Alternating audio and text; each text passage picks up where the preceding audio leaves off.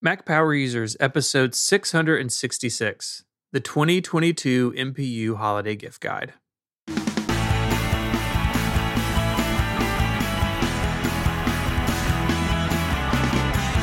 Hello and welcome back to Mac Power Users. My name is Stephen Hackett and I'm joined by my friend and yours, Mister David Sparks. Hey, Stephen. How are you today? I'm great, David. How are you? I'm doing great, and uh, it's really fun to talk about these annual gift guides. Um, so uh, I'm, I'm strapped in, ready to go. I got my list, although I do have a complaint. Okay. Um, you know, I uh, I was slow to the outline this time, and uh, so M P U listeners, this is the thing about this. Usually, uh, I think last year I beat you to the list, and I got like my picks in first. Yeah. And this year you were like on the ball. You got all your picks in. So like I got, I'm like, oh, I'm going to talk about this thing. And I'm like, oh, Steven got that one. So, so uh, we, uh, we definitely had to, uh, uh, I definitely had to like dig deeper this year because Steven picked a bunch of mine, but I guess that's just the way it goes, man, when you're too slow, right? That's right. One of these things I bought on your suggestion and then I'm stealing it for the gift guide. So. Yes, I saw that. I'm like, wait a second. Yeah. That the, uh, You know, that's okay. That's okay. I'm glad that my recommendation worked for you. So. It's fantastic. It's in my backpack yeah. right now. Oh, uh, yeah. We'll, we'll right. get to that. If you are listening to this the day the episode came out, you have one day left to pick up a uh, classy tee, hoodie, or sweatshirt from our Cotton Bureau store. That link is in the show notes, but if it is after uh, Monday, November fourteenth, uh, you have missed your chance, unfortunately. They'll be back at some point. Maybe in the spring, we want to do some new designs, but uh, the window is closing, so go uh, go check that out. Yeah, and I really have to say, this is my favorite merch we've ever sold for M P U. I just love the look of these things. You know, we've got the embroidered M P U battery, you know, very subtle, but very nice. Uh, this is some great merch. So if you want to get some M P U merch, now's the time. Go check it out. Uh, anything else in housekeeping? Well, we're going to be talking today on More Power Users about our holiday traditions. I thought that'd be kind of a fun follow-up for the gift guide episode. And we've never done that before on the show. So let's do that. Yeah. My, uh, you know, it involves an aluminum pole and a, uh, oh no, gre- airing of grievances and no, no, no, no Festivus here. Uh, but man, what a great, that may be my all-time favorite Seinfeld episode. Yeah, yeah, it's pretty good. I don't know. There's so many great episodes. Uh, with Seinfeld, people either like were there and get it or they don't. I feel like I'm not sure it ages that well, but at the time it was like a cultural phenomena. Either yeah, way. I, uh, I, I watched Seinfeld. I was, I mean, I was too young for it when it was yeah. out, but I watched it when like fourteen years ago when Josiah, our oldest, was born. And right. So I had some time off and getting up in the middle of the night sort of thing, I just sort of blasted through a bunch of Seinfeld. And so it's always tied to that time in my life. But yeah, man, Festivus, what a great, what a great episode. Yeah. And just also, did you notice that he always had a Mac on set? Oh, yeah. Yeah. He had a twentieth anniversary Mac. It's the first place I ever saw one was on that show. Yeah, that's cool. He made a lot of money for a comedian that seemed to not work very much. It's a lot, a lot of questions about, about Jerry Seinfeld's income. Oh, I don't know. I think that, that, I mean, you have to, at the time that show was out, first of all, it's before really the internet. So everybody was watching three channels. So, the you know, you never are ever going to have the same amount of focus from uh, culture, right? Everybody yeah. watching one show that you did back then. And mm-hmm. his show was the show everybody watched. So it was a big deal. I mean, uh, so many of those, those bits they did became, you know, cultural memes before there was a meme. So I, I get why they made so much money on it. But either way, uh, um, that's cool. Uh, but we're going to be talking about our non-Festivus related holiday traditions uh, for More Power Users today. But I think we should just get into it. Okay. Before we do, I guess we should just kind of talk about the picks. Uh, the idea of these picks is things that we think people would like as M P U listeners or things that you could buy for other nerds in your life. And I was very conscious of that with my picks. I know Steven was too, because as as geeks, right, there are things that people always ask us, well, what do you want? You have everything you want. We've got some stuff here you can put on your list. That's the reason we released the show, uh, you know, a little bit before Thanksgiving. So you've got your armed and forearmed.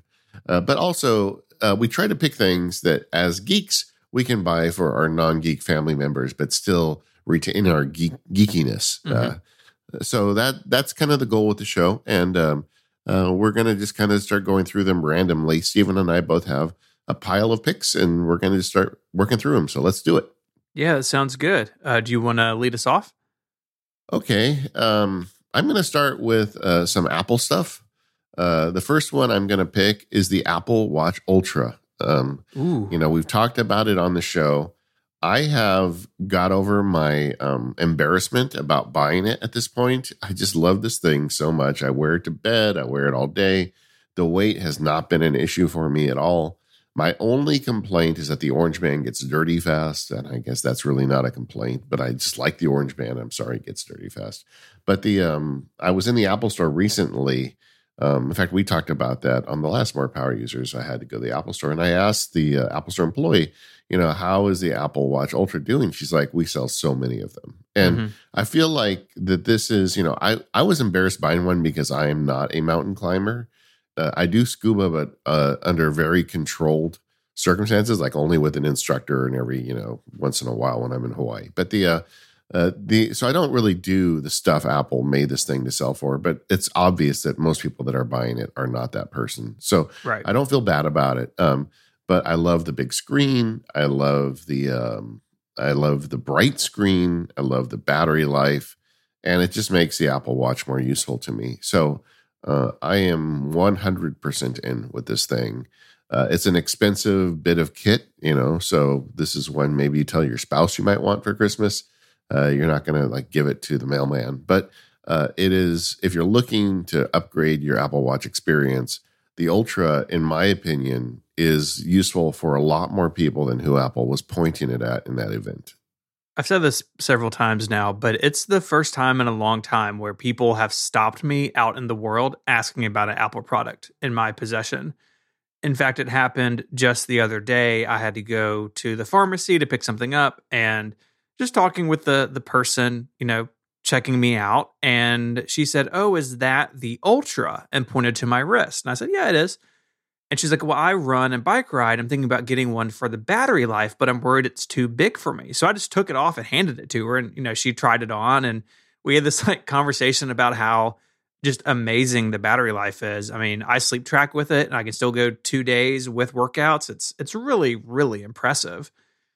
I will say I've now tried all three bands. So mine came with the orange Alpine band, and then I've got the white Ocean band, and I recently picked up the gray, black, and orange Trail Loop, which is more like the traditional like sports loop, you know, like the Velcro and fabric, although it's a lot thinner and lighter weight than the more traditional ones. And I really like this band. I like the way that it looks. It's really comfortable. I like all three of them. But I found the bright orange one that I'm kind of in between sizes a little bit. And the Ocean band is kind of bulky to wear with like long sleeves. And so this one, uh, actually haven't taken this band off since I put it on about, uh, about a week and a half ago. Been really happy with it, but the bands are still kind of hard to get a hold of. You know, the, the, the Trail Loop I ordered, I think when the watch came out or right afterwards, and I just got it a couple of weeks ago. They're taking their time, but the Ultra is awesome. And I, I'm like you, I, I'm just completely in love with it. Yeah, I, I did order one of those Trail Loops, and mine, the delivery date is November twenty-second to December seventh right now. Yeah. So it's, it's going to take a while, but I, um, and I've washed the orange one. I actually really like the look of these, this Alpine Loop, and it fits me fine. Um, and at night when I go to sleep, I actually don't use the Trail Loop. I use a, um, Uh, one of the, uh, you know, the Velcro based uh, bands I got off Amazon for ten bucks, and they, they fit fine. So in fact, I don't even really need Apple's Trail Loop. I can just use these Velcro ones that I've got, but the, um, you know, just kind of get getting back to the thread, um, I, the, the brightness of the face, the battery life, and the visibility of the screen is great. And then we did a whole segment on it on the, um, on the automators, but Uh, using that side button to act trigger automations is really cool because you can trigger shortcuts with it. And if you're clever, you can make a contingent on your focus mode. So it'll do different things based on what focus mode you're in. And it's just, you know, a really nice watch. I'm happy uh, with the purchase. It, it costs a lot of money. Um, I've sold my my prior one to offset some of the cost, but obviously I didn't get it all back, and uh, I don't care. And so if you're looking to get yourself a gift, get have someone get you an expensive gift or or buy a nice gift for someone, I would recommend it. The only exception I would say is if the other person in your life has a, a small wrist. Um, our friend Liana Lehua, who's guested on the show, Uh, she was over at my place recently, and she's been thinking about getting one. And she actually fits in the category of people that could justifiably get one. She like goes out into the wilderness with search and rescue, and like, you know, she's also works with um, some of the the state firefighting, mm-hmm. you know, wildfire fighting. So she's like she's like in the demographic that Apple was talking about, but she's got this tiny wrist, and we put it on her wrist, and it looked like. You know, it did look like the the cartoons where the giant puts a grandfather clock on his wrist. It just looked silly on her. I I hope they make a smaller one for people with smaller wrists. Uh, my guess is that with the battery life and everything, this year they were good to get the big one out. But maybe there's a smaller one on the drawing board somewhere. So I wouldn't get it for someone that has a really tiny wrist. But other than that, I think it's a great watch. Yeah, it's fantastic. And and, and you can, I mean, they're in Apple stores now. Like you can go try one on, which I do think if if. possible, you know, if that's feasible for you, I think it is worth trying on, because honestly, I think for, for me, like I've totally adapted to the size, and, uh, but I think it's useful. I think people are a little afraid. I mean, like that, that woman I was speaking to at the pharmacy the other day, right? Like she, she was super into it. Her, her concern was, is it too big on my wrist? And she put it on. I said, you know, look, it's about how you feel about it, right? No one else notices, but if you think it looks good, that's what's important. And uh, and I think she was going to order one, so I should I should go back in a, in a couple of weeks and see if she did it. Yeah, I, I would say that it does not feel uh, much heavier than my prior um, watch, and it does not feel much bigger, but it's, it is bigger. But I, I kind of expected it to feel like strapping on a brick, and it really didn't. I mean, of course, it's Apple. They're going to make it as light and, you know, as possible given the, you know, the rugged nature of the device. But yeah, so I'm picking that. The uh, the Apple Watch Ultra. It's the Apple's new watch. It's the it's the it's more expensive, but it's not nearly as expensive as I kind of expected them to bring it for the feature set you're getting. It's got a ceramic back, it's got a titanium body, um, it's got a nice big bright screen and a battery that just seems to go forever. If you like it, if you like the way it looks on your wrist, Uh, you will not regret the purchase. I'm going to stick with the Apple hardware theme here. And I'm going to say the AirPods Pro second generation, the, the new ones that were released earlier this fall. I've really struggled with the AirPods Pro. The first ones, just the fitment didn't quite work for me. And so I have hung on to the AirPods two. But with these, they tweaked the in-ear parts. They did make a smaller size than they ever had before on the ear tips. Turns out that one was too small for me. I think I'm using the small size, which was previously available, but they've tweaked it enough where it really works for me. And so I've been wearing these a bunch, and they really sound incredible. Uh, the I'm not a big like noise cancel cancellation person. I'm not really using that, you know, just walking around. But th- the sound is great, and I've been I've been so happy with them. And man, the addition of the, the case being able to make sounds. So if you uh, can't find it, or like when it's charging, or when you put them in, they make a little noise. That little feedback is great, because the case does a lot of stuff, and it was kind of hard to know what was going on with it. And the last thing I'll say, and maybe it's because I've been using AirPods two for so long, but the connecting and moving between devices, which I, ha- I have the automatic moving turned off because it never does what I wanted to do. But the open the case, put it in your ear, the time for like the phone to see what's going on and connect is so much faster with these than my old AirPods two. A lot of times with the AirPods two, I would open the case and I kind of have to like wait a couple of seconds, and then the panel would come up, and then I could put it in my ear. And if I didn't wait, sometimes it just wouldn't connect at all, because it, it didn't notice that the AirPod was out of the case and had been moved. And all that's much faster with these, and it means that they're less frustrating to use. And so I've been using them almost every day. Now, I do have a lanyard on the case because it makes it easier to spot the case. You know, if it's like sitting on a counter, or, you know, uh, bedside table or something. But it's pretty sweet. I've been I've been very impressed. I have a confession. You have a set, and you didn't tell anybody? I have a set. Yeah, I have a yeah. set. I didn't uh-huh. intend to buy them when they came out. Um, uh, uh, daughter number one was complaining how her AirPods don't hold charges anymore, and they're original. So I'm like, okay, well, how about if I give you mine and I get myself a new pair? Uh, so I did. And uh, man, I, I agree with you. The, the little uh, speaker on the device is really, like, to me, the biggest selling point. I've only needed it once so far, but I've only had them a few weeks. Um, but, you know, it's nice. It, I, I never really lose them in the world, but I do misplace them in the house, and having it, you know, go off and then you find it between the couch cushions is, is kind of nice. The the fit in the ear is different from the original I uh, AirPod Pro. For me, it feels better, but I think this is a highly individual thing. And this is one where you definitely want to go in the store and make sure they fit okay with you, that they don't fall out of your ear.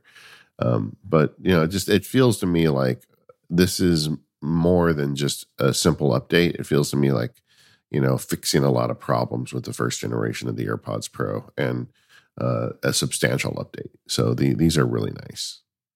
Apple's really knocked it out of the park, I think, with the whole AirPods lineup. I mean, I think the Macs, not everybody loves, and they're pretty expensive. But I think looking back when they announced these with what, the iPhone seven, I think, I mean, it's a long time now. Yeah. They're taking this very seriously. And I see them just anytime I leave the house, right? Like if I go to the park for a run, or I'm going to go on a bike ride or whatever, the AirPods are just everywhere. It's really astounding how Apple's just turned what was one set of headphones not that long ago into a massive business. Yeah. I mean, and if you look up the numbers, it's like the AirPod business alone is like eclipses a lot of other businesses. It's mm-hmm. crazy how far they, they've come with this. And, and, you know, they're making good moves. I feel like this is a sign of things to come. You know, I feel like we're going to definitely get more like this, like in the future. The the little uh, speaker in the case is going to be the thing. Uh, of course, U S B C is going to be heading, I'm sure. Um, and I, I just think they're they're learning from the experience. They're uh, getting better. It's kind of what I would like to see Apple do with all its products. Mm-hmm. And, you know, and it's why some of us get frustrated with the iPad, frankly, is it hasn't evolved the way these AirPods had. And, um, and we'd like to see more stuff like that. But uh, I'm not going to get negative. This is a gift show. That's right. Yeah. Yeah. So uh, get yourself a pair of AirPods Pro two. Uh, d- just to uh, go back to that point you had said earlier about the noise canceling, I really like the noise canceling. I don't use it one hundred percent of the time, but um, there are circumstances where it's actually really useful to me. So I like it. This episode of Mac Power Users is made possible by Text Expander. With Text Expander, you can get your whole team communicating faster so they can focus on what's most important. With Text Expander, your team's knowledge is at their fingertips. Everyone can be on the same page by getting information out of silos and into the hands of everyone who needs to use it. You can share your team's knowledge across departments so your team is sending a unified message to your customers and they're not spending time reinventing the wheel. So here's how it works. It's really simple. First, you store it. You keep your company's most used emails, phrases, messaging, U R Ls, and more right within Text Expander. And then you share it. You get your whole team access to the content they need to use every day. You can organize it by department, and then they can expand it, deploying the content you need with just a few keystrokes on any device across any apps they use. It's that easy. Text Expander is available for Mac, Windows, Chrome, iPhone, and iPad. I have it installed absolutely everywhere and could not get my work done without it. So you want to go to textexpander.com slash MPU to learn more and sign up. And when you do sign up, you'll get twenty percent off your first year. Once again, that's textexpander.com slash MPU. Okay, my turn. Uh, another Apple product. Um, the new Apple T V with a yeah. condition, right? Um You know, when it released, we didn't make a very big deal about it on the um, on the show because I hadn't really kind of understood everything about it. But the price went down, the product got better. And I really think that, you know, I regret I bought one for the studio, but it was like a month before these came out. It was too late to return it. And the, the one I have is fine. But the new one, I feel like, is a nice improvement over the prior. Uh, but if you're going to do this, you need to get the higher storage unit. Um, uh, this is the first time we've ever really recommended that. We've always said get the lower one because you don't need that much storage on an Apple T V, but the threading support is on the higher um, priced one. And uh, that is, I think, very useful if you're going to do any kind of home kit or home automation stuff. Mm-hmm. So, uh, but, you know, I, I like it. It got smaller. It's just, I think it's just a really nice little update to it. Um, someday we'll do a show on Apple T V and where we think they should be doing with that product, because I'm not totally on board with the way it's been managed. But uh, for what it is, this is a nice little improvement, the, the new Apple T V. Yeah, Apple T V is television in our house. I mean, yeah. It is the primary interface. We don't have cable. We just have a bunch of streaming services. And when, you know, one of us is going to watch something, we pick up the Apple T V remote, right? That's, that is the interface. And yeah, the new box is, is pretty awesome. I mean, they're doing some things with the, um, I forget the acronym, but basically the match content setting. So it, it tells your T V what sort of like color profile, H D R profile that the content is going to be. And no T Vs support this new standard yet, but when it's here, that switching should be much faster. And yeah. uh, hopefully my year-old L G OLED will get an update to support that, because Dolby Vision and H D R ten, like all this stuff looks so amazing on a modern television. And Apple's been actually, I think, pretty good in the last maybe four or five, six years of updating the Apple T V hardware to support these new things, right? When the Apple T V was new, or even this style of Apple T V was new, H D R really wasn't a thing. They didn't have a four K model. And now they are, I think, doing a better job of of staying up to date with it. And a lot of people are making the move to four K televisions, right? I did it last year for, you know, for my T V, and it's great. And uh, now's a pretty good time if you've got a got a need for an Apple T V. Yeah, and I forgot to mention earlier, the the the one twenty-eight gigabyte, the more expensive model, also has a gigabit Ethernet, which yep. the uh, which the uh, lower model does not have. In fact, it doesn't have Ethernet um, at the lower price. So. Uh, if you want to plug into the cable, that's also something. So uh, just spend the extra few bucks to get the the more expensive one, but it's nice. Uh, I will complain a little bit that this is, a, they have a U S B-C charging in the remote, which is nice, and just kind of a sign of things to come from Apple, I think. But the shocking thing to me is it doesn't have Find My built in. You know, wow. It should have an AirTag built into the damn thing, um, and it doesn't. It's wild to me. I was like, they, because they updated it, right? You're in the remote. Yeah. You put a U S B-C port in it. And yeah. Uh, yeah, no Find My, because I mean, look, I live with three kids in the house, right? And pff, who knows where that remote goes. And I even have like a place. So like a while back, Studio Neat did this little like stands for the Apple T V remote. Like you suction cupped to your, I have it next to the T V and the remote sits in it. It's like, put it back here. I bought this thing for my friends, Tom and Dan. Like, just put it in there. And uh, it's, it never goes in there. Every time I go in the den, it's like, you got to hunt down the T V remote.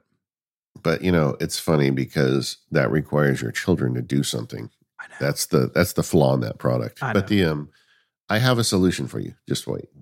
I, w- I was thinking about that recently. For some reason, I just had a flashback to when I was a kid. We had this big glass sliding door in our house. Uh, that go into the backyard. And of course I was a kid. I was always running back and forth. And the, um, the door, you had to slow down to like get the door closed. Like if you push it too hard, it would bounce back, you know, or if you didn't push it hard enough, it would stay open like three inches. And I, I remember once as a kid coming in the house, I was maybe like ten, and my dad like sat me down and he's like, why is it that you just can't shut that door? You know, and uh, and he was asking, but my dad was a very kind man. He never like he rarely raised his voice, and uh, and I remember him talking to me about that, and it just like flash forward to my children and the fact that like they just won't do things, you know. And I'm like, I really, you know, I guess it's just built in. That's just the way we are. It's the, the way, yeah, it's the way it goes. You know, someday they're gonna have the kids of their own. And they'll be like, mm-hmm. They, they're not going to understand why, you know, I don't know. Yeah. But the thing will be then why why they can't put the A R glasses away. Right? that's you know, that's right.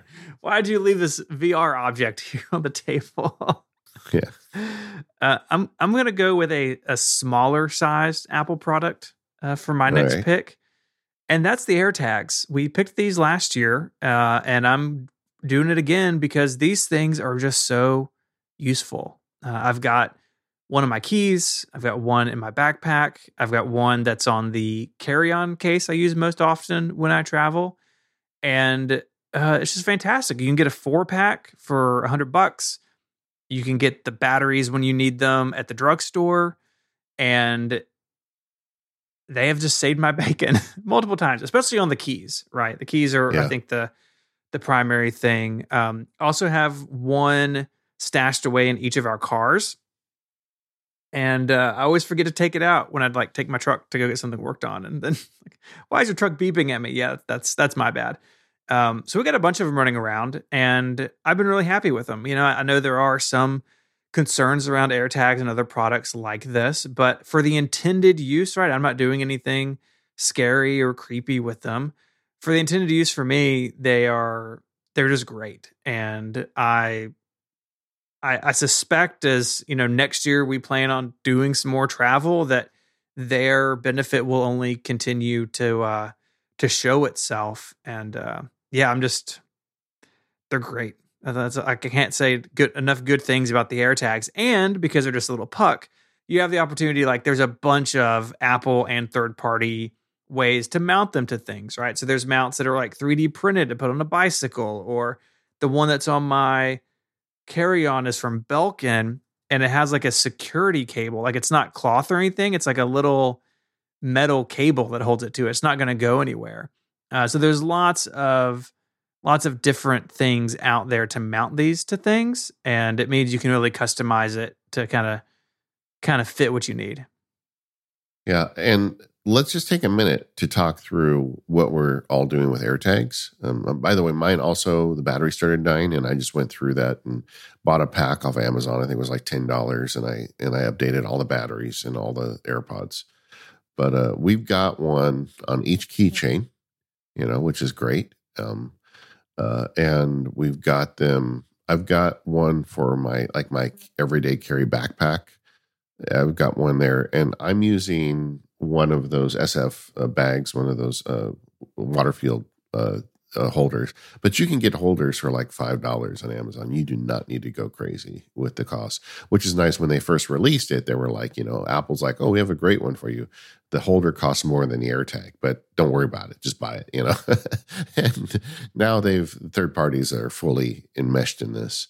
Um, I've got them, I've got, I've got travel, a couple for travel, which I don't keep in the luggage because we have several different luggage, um, and it depends on which one we use on a trip. But I, I don't hang it on the outside. I actually just hide it on the inside of the luggage. Um, and that's kind of, you're not supposed to use it to track thieves, but I do it anyway. I love um, being on the airplane and seeing the luggage get loaded on the plane on my phone, you know, to know that it got on the plane with me. Mm-hmm. And I equally love getting back to the airport and seeing my luggage make its way from the airplane to baggage claim. You know, it, it's just a nice security thing. Um, I've had that happen a couple times where my luggage went on with the plane without me. Uh, have, that hasn't happened since I got AirTags, but uh, at least you would know, right? There's nothing worse than sitting there for like an hour waiting for your luggage to show up and having no idea where it is. Yeah. Right. Have you ever yeah. had that experience? It's pretty rough. I have. Um, yeah. And I've been slowly, it's a topic for another time, but I've slowly been merging our photo libraries. And so I've been yeah. seeing all these old pictures. And I came across a picture from, it was like W W D C, like twenty fifteen or sixteen, maybe. It's been yeah. a long time. And it was a picture that I took out in an airplane. And there was a roll away, like a carry-on bag just in the middle of nowhere, like in the airport, like out on the runway somewhere. I was like, yeah. that person's going to have a bad day. But with AirTags, yeah. at least you would know you were going to have a bad day, you know, before you landed in, you know, Milwaukee or wherever without your clothes. yeah, you can say it, it's on runway thirty-eight, you know, go get it, you know. Um, I, when I was with Daisy and I went to Disney World for a few days, it was a business thing. And we were only there a couple of days, but I'll never forget walking around the World Showcase in Epcot. And there was a family there, and they had a couple little kids, and the parents had laced AirTags into the shoelaces of their shoes. And I know Apple's like shaking its head. That's not what you're supposed to do. It's not for tracking your pid, your pets. It's certainly not for your kids. But I was thinking that's kind of a good use for a place like Disney World, right? Because if the kids get run off, you can at least have a head start as to where which direction they are and where they are, right?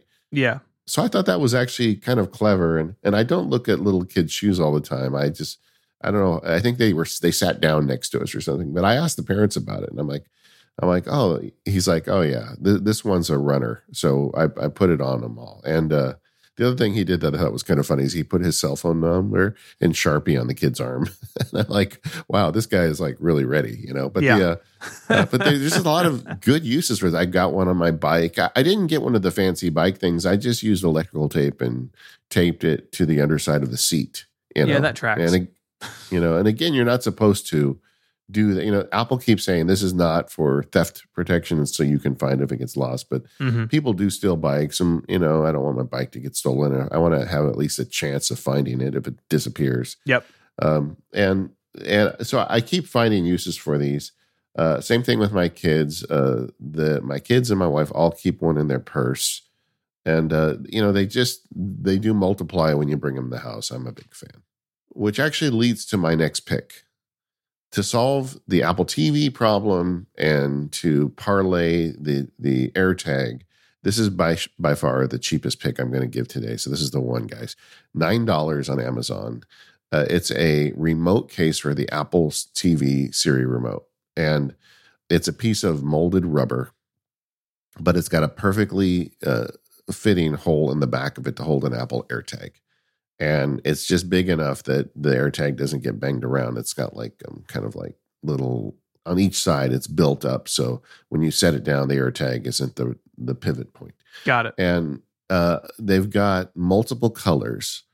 And I just got tired of the same problem because I got news for you, Steve. My kids are in their twenties. They still don't put the T V remote away. Oh, no. And, um, yeah. So I got like a red one for one room and a blue one for the other room, so you know which T V remote belongs in which room, and you put the AirTag in there, and it's beautiful. I, I mean, I was using this thing like twelve hours after I installed it, you know, because somebody left the remote out, and uh, it's never far. But if you're used to seeing it one place, your eyes just, you know, where in this room could it be, right? And you just open your phone, push a button, and the phone starts, and the remote starts beeping. This is why I really felt the pain of them not building this into the remote, because I feel like this is such a no-brainer. Um, but there is an additional benefit. If you're a nerd, um, it also acts as a, um, a N F C, you know, trigger for shortcuts. So, like, I have a thing where I hold the remote up to my phone and it turns out the lights in the room where we're watching T V. Like, it's like movie mode, and because uh, you can do that because the AirTag doubles as a trigger for shortcuts. Um, but it's really cool. It's nine dollars. Um, a couple of years ago, I recommended one on the show that had a magnet in it. This one does not have a magnet, so you can't stick it to the refrigerator or whatever. But um, the AirTag support is totally worth it. In fact, this is your solution, Stephen. Just get one of these and yep. stick an AirTag on your I think remote. I'm, uh, I think I'm going to. I'm going to keep that tab open to the end of the show. This episode of the Mac Power Users is brought to you by one password, the solution that Stephen and I both use to manage passwords and protect ourselves on the internet. Go to one password dot com slash M P U to get twenty percent off today. All right, I want you to imagine a room full of people obsessed with protecting your internet privacy. And you need a room of people like that because there's other rooms of people obsessed with trying to break into your data. Well, that room has a sign on the door that says one password. one password is the app built to protect you on the internet. It's made by a group of people who are obsessed with protecting you on the internet. Just as an example, are you familiar with the term dictionary attack? A dictionary attack is a brute force hacking method that relies on lists like dictionaries of words and phrases that the attacker thinks will have the highest chance of success. they can throw the entire dictionary at your password. And if they succeed, like if you use any word that's in the dictionary, they're going to get through. And they look at foreign words. They've got all sorts of different ways to do these attacks. And I'm simplifying, but that is a thing that happens. That's why it's not good enough to come up with something clever that you think no one would ever guess, because they're going to guess everything. Instead, to protect yourself, you need to use a password generator, and one password has an excellent password generator that can create passwords that dictionary attacks will never break. If you're worried about this, one password has some other recommendations, like going on the websites and limiting password attempts so they can't try a thousand times or ten thousand times to break through. Actually, some websites let people do that. Another way to protect yourself is to change your password if it's been compromised, and one password has a feature for that. It's called Watchtower, and with Watchtower, one password will monitor compromised websites for you and let you know when there's a problem so you can go in and make a change. There are actually lists of hacked passwords on the internet that the bad guys get access to. Well, one password gets the same access to that list, and they run it locally on your computer to make sure that you don't have any of those vulnerable passwords in your password database. There are so many ways the bad guys are coming for you, and every way they're coming, one password is protecting. So get that room full of security experts on your side. Sign up for one password today. Go to one password dot com slash M P U and make that in all caps, because if you do, you get to the special website that gets you twenty percent off your family plan. Once again, that is one password dot com slash M P U. And that's right, you can protect your entire family with one password. In fact, it's a great idea for the holidays when you're getting everybody together to teach them good password security. Honestly, it's the best thing you can do for them heading into the new year. So what are you waiting for? That U R L one last time is one password dot com slash M P U in caps. Go check it out. Okay, one more Apple product. Uh, this is also, uh, I think, a repeat, but I love these things. They keep populating in my home. The HomePod mini, ninety-nine bucks. It comes in a bunch of great colors. The orange is fantastic. I have a stereo set in my studio and the orange ones. And in uh, the world that we live in, where there's not a big HomePod, uh, these things are great. And I feel like ninety-nine bucks is pretty reasonable for what you get. Uh, and you have... Um, You know, I think if you if you or you got somebody who's like starting to dabble in HomeKit or some of these other technologies, like just having Siri listening is fantastic for that.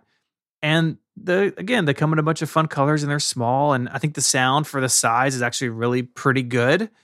And I just I adore these things. In my office, anytime I'm work on, working on something not at my desk, I tend to play music or podcast through these this HomePod mini pair. And the pair sounds great, and unlike the big HomePod, where I know a lot of people had trouble with some of the, some of the, uh, you know, setting up of the stereo set and them staying in sync, the mini seem to do do a really good job of that. So they've been they've been really solid for me for over a year now, or about a year now, and they uh, they continue to just uh, you know brighten up my office and make music uh, and podcasts a lot more fun.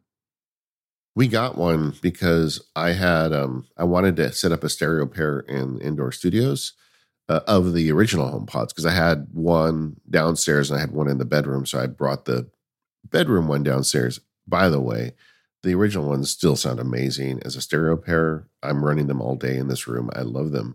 But the thing I know, and then I bought an orange mini for the bedroom. And uh, it's shocking to me how much better um, Siri is on the orange one, because I guess they're using a much later model eight series chip, or the software is better. Whatever it is, it's like, you know, Hey Lady works way better with mm-hmm. the new ones than the old ones, and, which makes me think, man, I really hope that they fix this and get like an updated big one out at some point. But yeah, I agree with you. It, for a hundred bucks, it's a great holiday gift, and it really can, you know, open up the world to somebody who's interested in like getting a little, little nerdy with their uh, with their home speaker. Yeah, my my gut is that we will see the big one return at some point. I mean, it, it seems like Apple's just leaving money on the table by not having a bigger one. And I know there's weird rumors about them combining it with an Apple T V, or maybe having a display on it for like a Home Hub type deal. It really seems like this is a product line that will get filled back out. But for now, the HomePod mini is fantastic for a hundred bucks. Yeah, I uh, I really hope that next year a big HomePod is an option for the guide, the gift guide, assuming that they do it right. Um, but the uh, we'll see. Uh, next on my list, I something I did this year that I really fell in love with was um, the rescued big iPad Pro. You know, I was all set to sell it.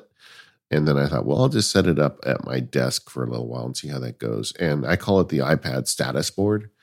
And I love it so much. Like, even as I'm sitting here recording, I've got a whole bunch of data available to me on the screen between Sidecar and, you know, um, what's that feature now where you can use the keyboard on it? Uh, um, universal control. Universal control. I mean, it is really like having a second screen, but also having an iPad. And, you know, with the home screen widgets on the iPad, you can really turn it into a status board for you. Um, I have a T V in this room, and I'll sometimes screen share the status board to the T V. So I've got that up all day, especially if I've got a lot going on that day. I just like it. And uh, I thought this is something that I would recommend. If you want to try and set this up, some gifts you might want to put on your list. Uh, the first would be the uh, twelve South Drafting Table, or I'm sorry, Elevation Labs. I always confuse those two. Elevation Labs makes this thing called the Drafting Table for the iPad. It's got, and you want to get the second version because the um, the original one didn't account for the camera bump, and the iPads these days have got a camera bump. So get the new one. Um, it's like heavy metal. Like if someone breaks in, you could whack them on the head with it. um, and it's got three different stands on it, so it's got three different heights. Um, and if you just get one of those, and then I am, because I'm a nerd, I like, uh, I got a right angle cable, and I put that in the, the show too. So you don't have a big cable sticking out the side, but then you just put a right angle cable in the side of it, you know, snake it behind the iPad and under your desk. And then, so it's got power all the time, and then change the iPad setting to be an always on screen, you know, so when you turn it on, Um, and unlock it, it's just there all day for you to see the time, the date, you know, your tasks, whatever. It's not that expensive to set this up. And if you've got an iPad in a drawer, you should absolutely be doing this. You don't need to use the biggest one. You know, if you've got an eleven inch, that'll work too. But, you know, the bigger the screen, the better. But I find uses for this every day. I love it. And uh, I think a lot of M P listeners probably have an extra iPad where they may want to try this out. You also have in here a right angle U S B C cable. How does that, how does that play in? Well, it's just because you want to plug it in, right? And okay. You just the, don't want the, the cable, cable like strung out to the side.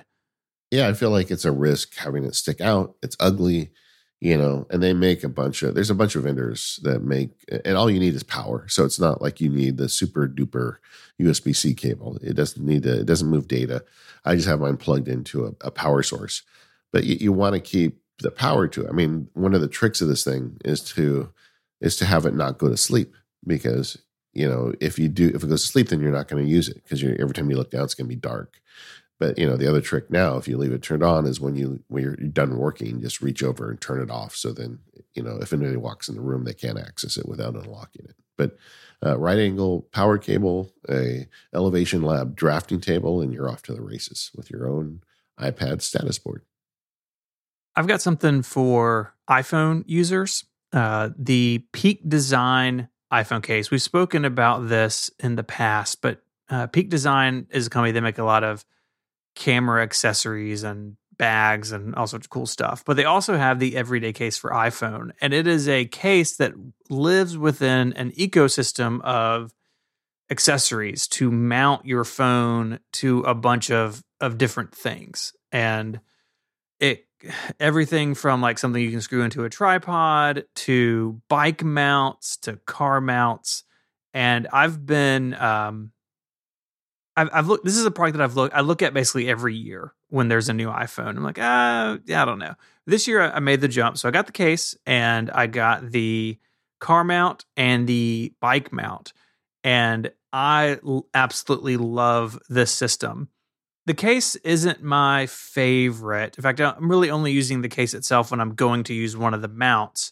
But the case has like a kind of like a cloth looking back and has a little uh, square in it. And that mounts to some of these other uh, accessories that Peak Design sells. But it's also MagSafe compatible, so it can charge and do all the regular MagSafe stuff.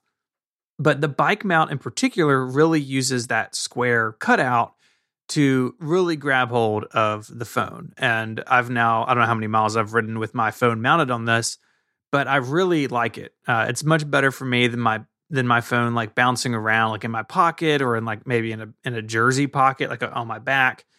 And it it feels pretty safe and secure there. Now, if I lay my bike down, if I crash, you know, my phone is the on the front lines of that. But other than that, I feel like this is a really nice way to do it. And the car mount is is also really good. It does not use the, the square. It's just pure magnet. So you can use their car mount without their case. You can use the car mount without a case at all.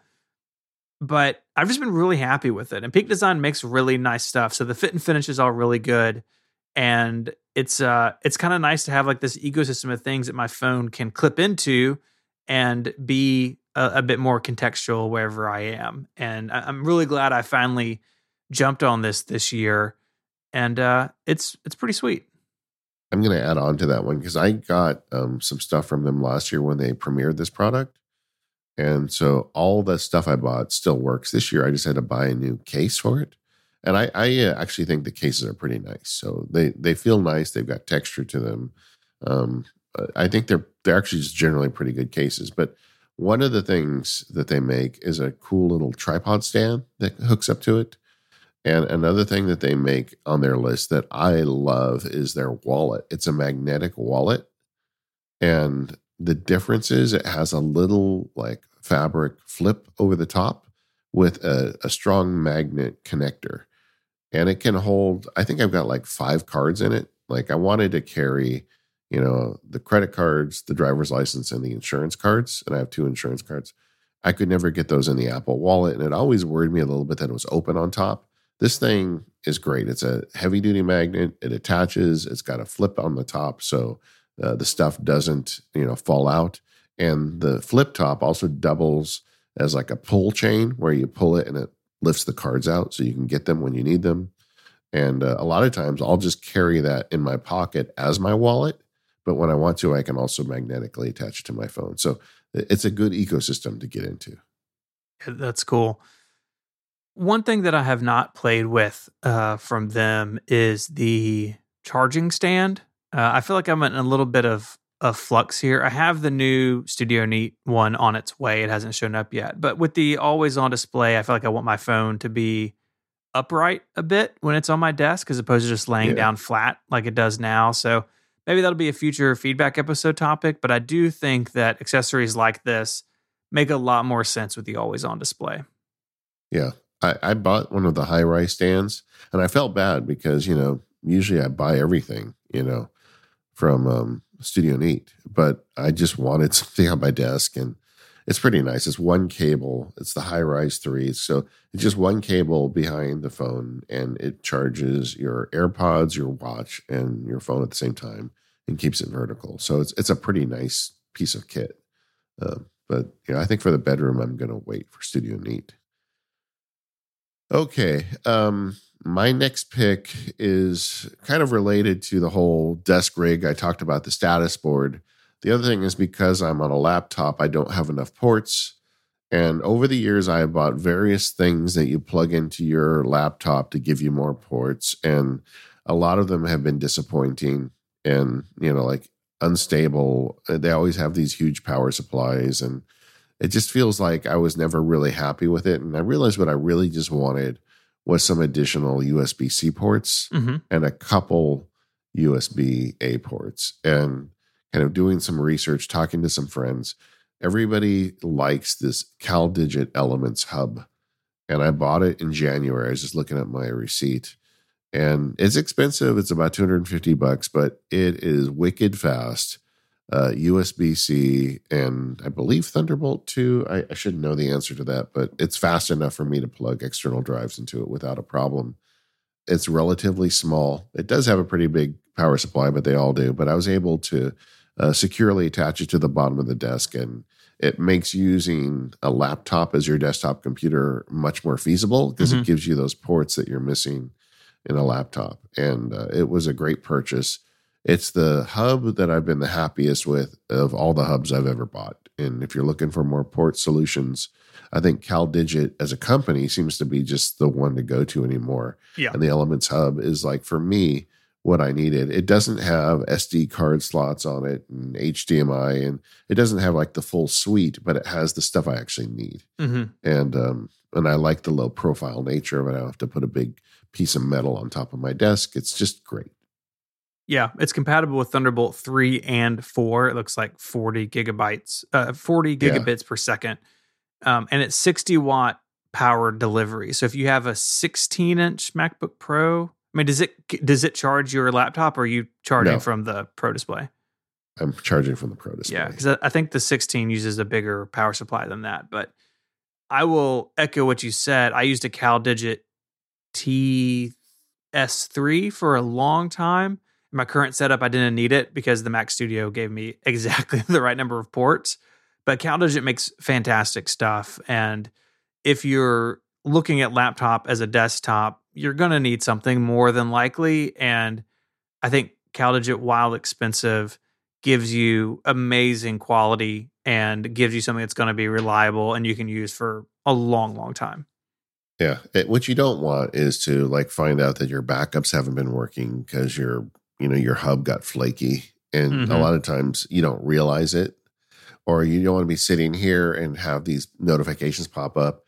Your external drive has disconnected without you approving it, and you didn't do anything. It just disconnected because the hub decided to.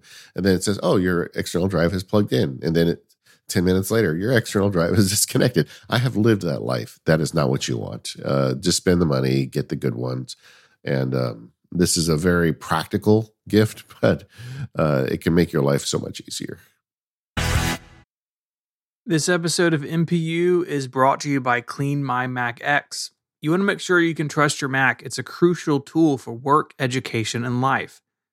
MacPaw is on a mission to help your machine help you, which is why they developed Clean My Mac X, an ideal decluttering tool for the Mac that can help keep it in tip-top shape. Clean My Mac X includes forty-nine tools to find and delete invisible computer junk. It helps tune up your Mac so it runs at its maximum speed. Plus, it organizes disk space, showing you your large hidden folders, meaning you can free up tons of space so your Mac never runs into issues with storage again. It fights Mac O S-specific malware and adware, protecting your computer, preventing your Mac from cluttering, lagging, and slowing down. Clean My Mac's all-new menu bar app helps you take care of your Mac's health from wherever you are on the system. It includes six detailed monitors that provide useful information about storage, your state of protection, C P U performance, RAM, battery, and network speeds. Clean My Mac X is notarized by Apple and is available in the Mac App Store. It's been checked for security, and it really stands out in design as well. In twenty twenty-one, it was honored with the Red Dot Award, U X Design Award, and has become a Webby Award nominee. Despite the war in MacPaw's home country, Ukraine, the team has worked hard to make sure there are no disruptions in the support and development of Clean My Mac X. The product is stable, safe, and secure. Get Clean My Mac X today with five percent off at macpaw.app slash MPU. That discount is only valid for two weeks, so go there now. macpaw.app slash MPU for five percent off. Our thanks to Clean My Mac X for their support of the show and Relay F M. I'm going to go with something practical as well. Uh, I kind of have three battery-related things, uh, but I want, I'm going to start with the biggest and work my way down in size. How does that sound? All right, let's do it. Uh, the first is the Jackery Portable Power Station. And listeners may remember earlier this year, I went without power for like six days. We had a big ice storm here in the in the Memphis area. And I had bought this actually right before that. Uh, I got it right at Christmas. And basically what this is, is it is a giant lithium battery that has a bunch of different things coming in and out of it. So the one I have is the The two forty, they make different sizes. The two forty is on the smaller end of things. Uh, it's got a couple of... Okay, wait a second. It's on the smaller end, but it's the size of a lunchbox. Let's just be clear. It is, and it is heavy because the whole thing is battery. Uh, but they make some that are that are bigger, and it's got a one ten, two hundred watt outlet on it. It's got a couple of five volt U S B ports on it. and it's got a cigarette lighter. So you, anything that would work off of that, you could charge off of this. And it's great. I mean, I don't even know how many times I could charge a phone off of this. It's a lot. But Jackery makes a whole system. So they have like solar panels that you can plug into it if you want to charge it off grid. Um, and again, different different sizes and capacities. And where it's really shined for us beyond the uh, beyond the ice storm has been like if we go camping. And, you know, lots of times you don't have power, but you've got things you you would like to, to be able to charge. And it's not so big that you can't, you know, take it on a trip like this and keep it in the tent or keep it in the car and keep things charged. And uh, I've just I've been pretty surprised by its flexibility. Yes, it is in lunchbox size, right? You're not going to backpack with this thing on. But if you're going camping, or you're going to be at a cabin or something like that, it's easy enough to throw in the car and have a whole lot of electricity with you wherever you go. Yeah, I, I think it's a great idea. And like, you know, we do have unstable electrical systems sometimes. I live in a world where we have earthquakes. You have ice storms and, you know, tornadoes and basically everything. But, oh, well, actually, we're due for an earthquake too. So basically anything could happen here. Yeah. So it's just really, I think, a good idea to have something like this.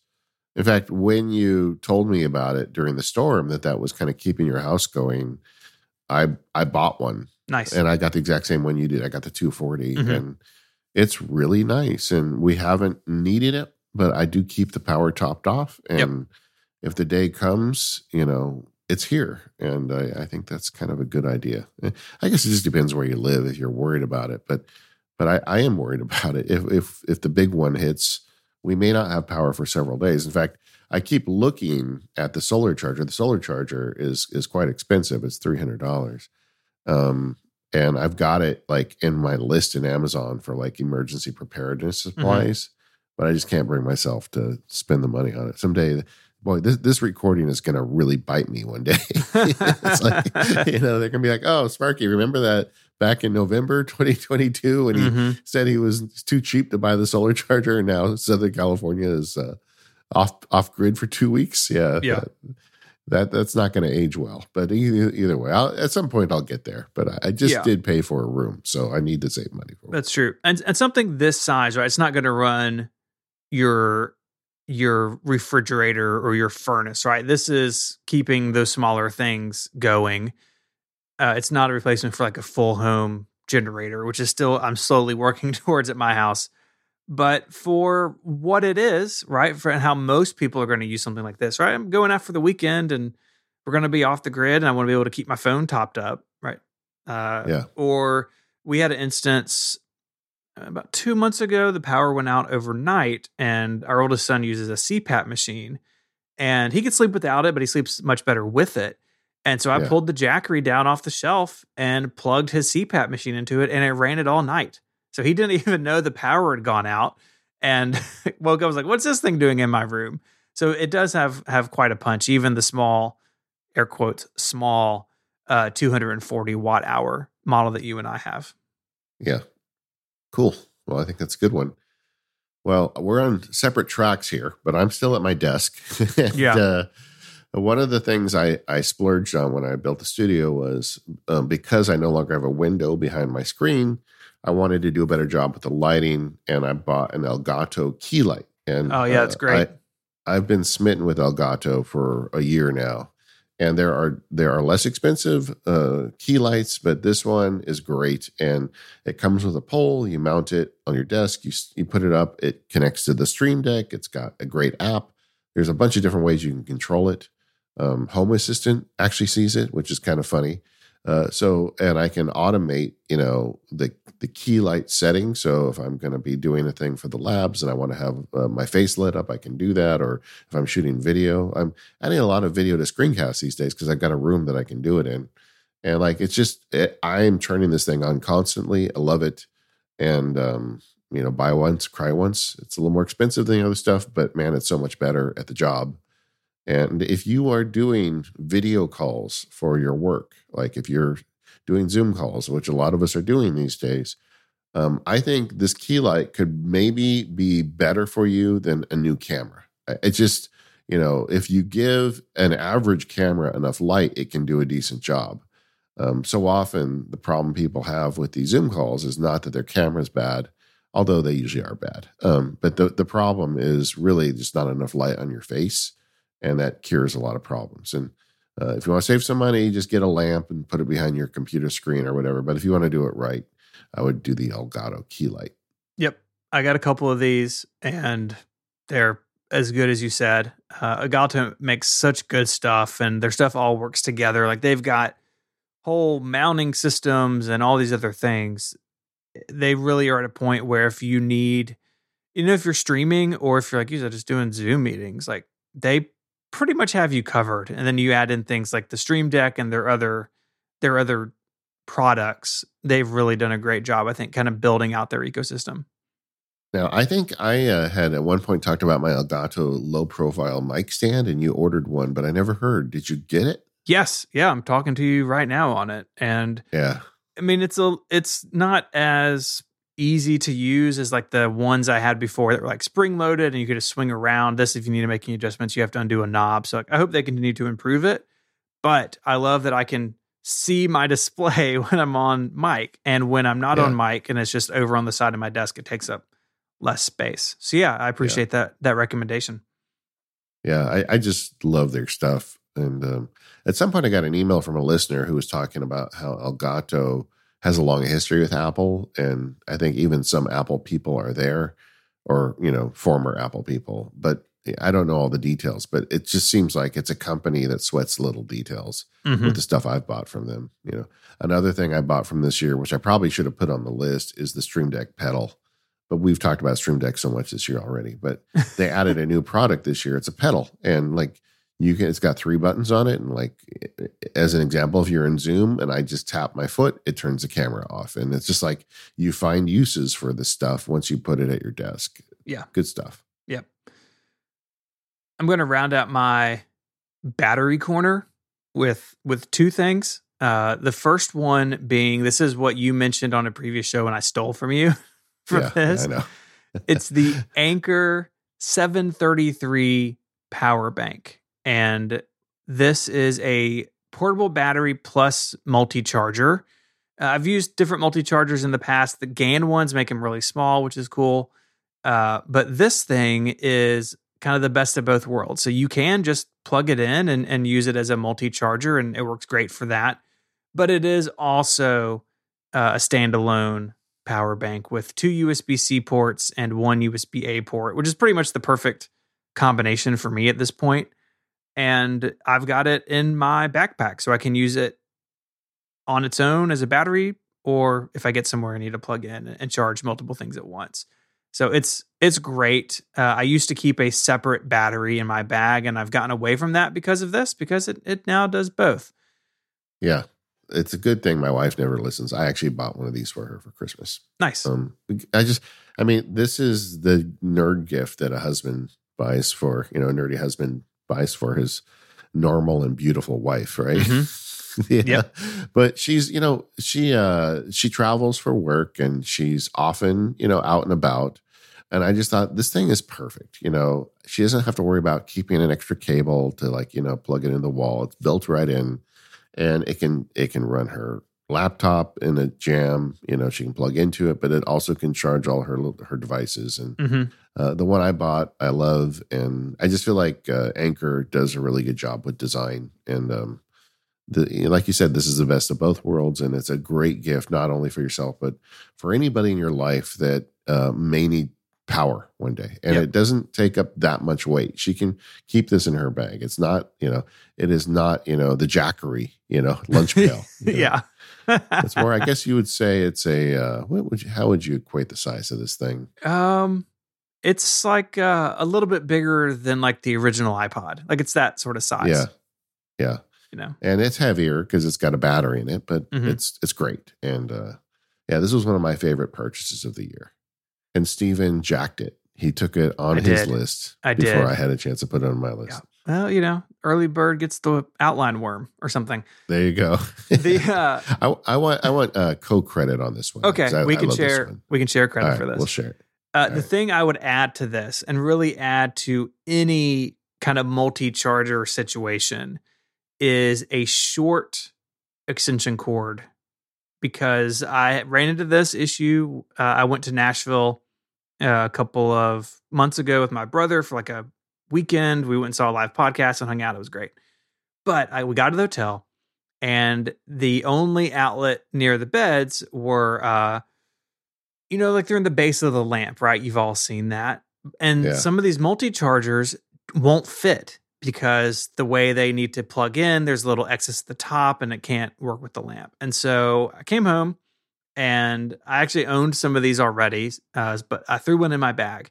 It's just a little, uh, they make different sizes. The one I'm putting in the show notes is, is eight inches. You can get four, six inches, different sizes, but it's just a really short extension cord, just long enough to plug into the lamp and let your multi-charger, or in my case now, the Anker seven thirty-three, let it lay on its side, or, you know, lay on its back or something on the on the nightstand. This is one of those things that just makes travel just a little bit nicer, because I, you know, I don't want to have to plug my stuff in across the room. I'm used to having my phone on my nightstand. I want to keep that up when I travel. And so I've got one now in my bag, the uh, road charger kit that I built for Mary. She has one of these in there now, which she doesn't have the seven thirty-three. She just has like a, a small GAN charger that she can plug multiple things into. But it, it's t- like it's ten bucks for a pack of four of them. And these are also really useful as a bonus tip. These are also really useful behind a battery backup, where sometimes you have those, you know, chunky power bricks and you're overlapping precious number of outlets on the back of a battery backup. I got a bunch of things plugged into this, especially on the battery backup under my overhead table. That's where all like my, um, like a bunch of like random HomeKit hubs and other stuff are plugged in. And all of those things come with wall warts, and you get these little short extension cords and it makes everything better. So I'm a fan of these. Again, ten bucks for a pack of four. You can find, you know, different sizes, white, black, whatever, but it's amazing how many times these things will come in clutch. The, the other battery thing I just wanted to mention, and I have to admit, I bought this because I saw it on a YouTube video, and I was like, I need this. This is something that I want. Uh, the Shargeek portable charger, the Storm two Slim, and then the Storm two. They're just regular, you know, battery bank portable charger things, but they are see-through. You can see inside of them. They have a little screen on each of them, and you can turn the screen on and you can see how much power is coming in, how much power is going out, whatever you need to see. But they're see-through. You can see all the components inside of them. And they're just super cool looking. I didn't really have a need for another battery when I bought this, but it looked so cool. Uh, so I got the slim one. And every time I get it out, it just makes me chuckle that you can see the board and see the batteries. It's just, uh, it, it makes me happy. And that, you know, battery banks don't bring joy to the world, right? They're very utilitarian, but this one, this one will make me smile anytime I, anytime I have to use it. Well, first of all, if there was ever a product designed for Stephen Hackett, it's the Shargeek mm-hmm. battery, right? It, you can see all the components. It's got screens on it with tons of data that you don't normally get off a battery. I mean, this just looks so much like you. And I feel like if it looks like Stephen, I think a lot of our users or listeners are going to um, relate to this. So you should definitely check out, because they're cool. Second of all, did you know that Shargeek also sells a retro Mac charger? No. You let's, have got to see this. Let's see uh, this. I'm going to send you a link. Uh, it is so cool. You plug it, looks like a little classic Mac. Oh, yeah. I've seen this. Okay. Yeah. It looks like a little classic Mac. You plug in, the screen lights up with the little Mac happy face, and you can, I got a thirty-five watt charger on top. That's fantastic. Yeah. I think that we're we're putting that one in the show notes too. Mm-hmm. Yeah. Yeah. That's, that's really great. Uh, thirty-five watts is plenty for most things. And yeah. It looks like and a Mac. It's cute. Yeah. And it's cute. What more do you need? Yeah, exactly. Um, I went through a whole thing this year with books. Like, I read a lot of books. I make a podcast with Mike Schmitz, who's like one of those guys who reads all paper books, you know, and he's got a shelf behind him. This is really unfair. I'm taking Mike down. He can't even, he doesn't have a voice here. He'll have to, that's he'll have okay. to uh, respond on the Focus podcast. Yeah, but that's right. Yeah. uh, you know, I think there's an age thing involved with ebooks where like people my age grew up with like carrying like thirty pounds of books in their bags, you know, especially if you go to law school, man, those books are punishing. And so we all had these books we had to carry. And then at some point, ebooks showed up where you could get a little device or even on your phone, you can get these books and you can carry all of your books, you know, in less than a pound of plastic and silicone. And um, so my age people are really digging the ebooks. And, you know, the younger gang is like now saying, ah, we don't need all these devices. We want paper books. And, you know, and so, you know, you guys didn't grow up having to carry books. So you can appreciate them more, I guess. And the rest of us older folk kind of hate them, you know. Um, I, I get that, you know, you can share a book with a friend. You can write on it in the margins. There are definite benefits to books. And if you're not an ebook guy, don't don't write me. I get it. It's cool, you know. But but Mike started making me feel bad about myself for having all these ebooks and say, well, maybe I'm missing out. So I bought a couple books that I that were in my rotation to read. And I read them, read them as paper books, and I immediately realized that, no, I don't like paper books, you know, because, you know, it's like I would want to read it, and it wasn't there, or we'd go somewhere, and I didn't have it with me, and just, you know, uh, I love the ability, you know, I use that some of these online services that track my quotes so I can get them given back to me in spaced repetition, and there's just a lot of stuff you can do with digital that you can't do with a paper book. So I did an experiment, and it didn't work for me, but that did make me kind of reconsider what I think about the Kindle, because I've had an, an ancient Kindle for a long time, and I read a lot of books on it, but I decided to upgrade it. Uh, um, Amazon has a program where you can trade in your old one. They give you more than it's frankly worth, because then you buy another one, and you know they like that. But I got a Kindle Paperwhite, and man, it's like it's a newer one, so the screen resolution is better, the contrast is better, the refresh rate is faster, and it holds all my books. And I, you know, a Kindle Paperwhite is really a nice gift, and they're around a hundred bucks. If you get the one without ads, it's I think one hundred eighty, and if you get the ones with ads, it's one hundred twenty. But it's um, you know, there it's a really nice option if there's a reader in your family who likes ebooks. You know, obviously, if it's somebody like Mike who really loves paper books, don't try and force them into an ebook reader. They're not going to appreciate that. But if you do like ebooks, I love it so much. I mean, I literally can like. I, I lately, I've been getting into the Lord of the Rings, hmm. um, which is a weird thing, right? I'm pretty old to be doing that, but they they did a series on Amazon, and it reminded me how much I enjoyed kind of those stories. I thought, well, there's a lot Lord of the Rings material. So I bought like a bunch of the, uh, you know, the Tolkien books, you know, kind of the background reading material on it. And the, those are pounds of books if you buy them. You oh, know, yeah. They, and I've got all those on my Kindle, just like I've got, you know, all the other stuff on my Kindle. And when I want, I can just flip over to it and read it. I love it. Um, you don't have to get a Kindle, by the way. If you have an iPad or an iPhone, you know, you can just use their stuff. Uh, but I, I've definitely kind of gone the Amazon way with books over the years, as Apple seems to be less and less interested in the books. There's also a new Kindle coming out that I thought I'd share. Um, I don't know if I'm going to get one of these or not. It's called the Kindle Scribe. Yeah. And they're, yeah, they're shipping at the end of the month, and it is basically like a Kindle with a stylus. I think it's like kind of a, um, a response to the Remarkable. It's definitely not an iPad replacement, but it might be like a Remarkable competitor, and you know, but it allows you to take a stylus and take notes and writing on your Kindle books, among other things that it can do.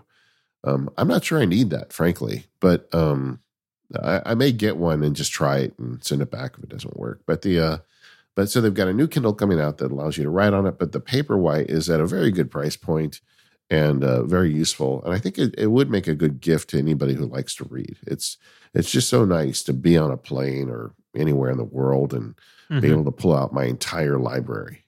I didn't really talk about it at any point, but earlier this year, I tried experimenting with the Kobo line of readers, which I know Jason Snell is a big fan of. And if you want yeah. page turn buttons, you can get into a Kobo with page turn buttons way cheaper than the Kindle Oasis. But I, all my ebooks are in the Amazon ecosystem, and I it just, uh, it made sense for me to stay there. And so while the Kobo hardware is really nice and the pricing in their bookstore is very competitive, most people are just going to default to the Kindle for better or for worse. And I think the Paperwhite is the perfect Kindle. I mean, it doesn't have page turn buttons, but I think most people don't care about that. I know Jason really does. Um, but the tapping on the screen work really well for most people, and the Paperwhite looks really good, and it's lightweight, and it charges via U S B C now.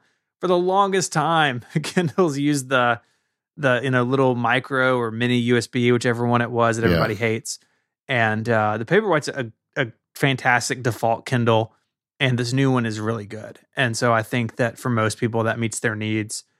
I am interested in the Kindle Scribe. I pre-ordered it, but then ended up canceling it because for me, like I do a lot of highlighting in books, but touching the screen works well enough for me. And it really, I was kind of turned off by the size. So I think the Scribe is like ten, ten or ten and a half inches. It's pretty big. And I, I wanted to see the reviews of it because it's it's pretty pricey. And I didn't feel like I would have time at the end of the year to review a new Kindle. So I ended up not going through with my pre-order, but I'm going to keep an eye on it because I think it's interesting. And if you are one who likes paper books because you can, you know, write in the margins and underline and do things, uh, you'll be able to do that with the Scribe. And so maybe that's a, a better fit for some people. For me, I'm just content to highlight a passage. And then, you know, the, when I finish reading a book, I export the highlights and copy them into Apple Notes. And that's been a really solid workflow for me for a long time. But yeah, Amazon's is doing their thing. And the, the Paperwhite has been a really good option for a long time. But I think with this new one, it is the Kindle to look at. Yeah, see, the, the bigger screen for me is actually an, a plus. You know, I, mm-hmm. I, I think I'd like a bigger screen.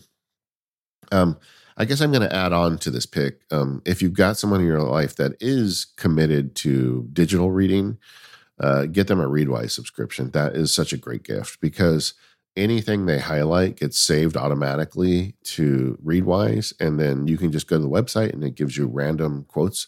I I love this service so much. I uh, signed up for it, I think, a couple years ago. I go there every day, and I... You know, because you you highlight something, but what do you do? You act on it. I mean, do you mm-hmm. think about it later? When you have them come back at you every day, it actually really makes a difference. And uh, I just think that is a great service. So um, if you're into the ebook thing, you should check out that. But yeah, uh, Kindle, I you know, and I know a lot of people are like, oh, don't give money to Amazon, but honestly, I give a lot of money to Amazon already. And yep. um, I have bought so many books through the Kindle. In fact, I found. I will put a picture in the show notes. I found my original Kindle because oh, we've man. been cleaning. Yeah. At first of all, the case is like falling apart. It looks like a case from like the eighteen nineties. But the uh, but the the thing itself, I was like, I'm looking at all the sharp corners on it. And like, this was such a bad design. But, you know, I was there at the beginning, man. Is it the one that has like a weird physical keyboard? Yes. Yeah. Everything about it is weird. It's got weird angles. It does have physical buttons. Maybe I should send it to Jason. Maybe he'll want it. But the, uh, but you know, it's really slow refresh. It, the corners are sharp, so when you hold it in your hand, it digs into your hand. It's like there is like nothing good in the design of this thing. But it was the first really, you know, ebook reader that had a whole ecosystem around it. Mm-hmm. This episode of the Mac Power Users is brought to you by Indeed. Go to Indeed.com slash MPU and join more than three million businesses worldwide using Indeed to hire great talent fast. Hiring well means getting past preconceived ideas and recognizing top talent. How do you do it? You need Indeed. Indeed is the hiring platform where you can attract, interview, and hire all in one place. So don't spend hours on multiple job sites searching for candidates with the right skills when you can do it all with Indeed. With Indeed, you can find top talent fast with their suite of powerful hiring tools like Indeed Instant Match, assessments, and virtual interviews. And if you hate waiting, Indeed's U S data shows over eighty percent of Indeed employers find quality candidates whose resume on Indeed matches their job description the moment they sponsor a job. And screenings and assessments are really great. You can select for the skills that matter. With Indeed assessments, you can pick from over one hundred skills tests and add them to your job post. That way, you can find candidates with the right skills fast. Join more than three million businesses worldwide that use Indeed to hire great talent fast. Indeed knows when you're growing your own business, you have to make every dollar count. That's why with Indeed, you only pay for quality applicants that match your must-have job requirements. So do you need to hire? Then you need Indeed. Visit Indeed.com slash NPU to start hiring now.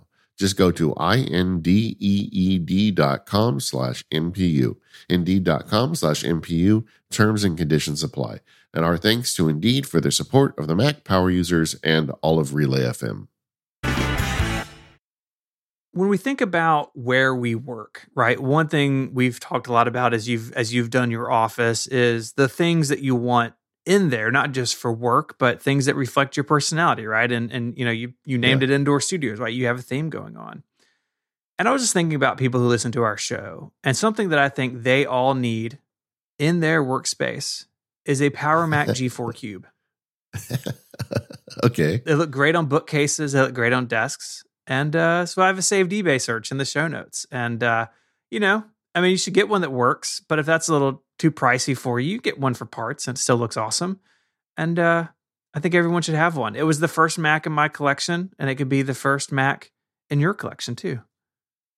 Yeah, you know what? And they're still kind of expensive, but it's a Cube. They're a lot less than they were when they were new. Yeah, yeah.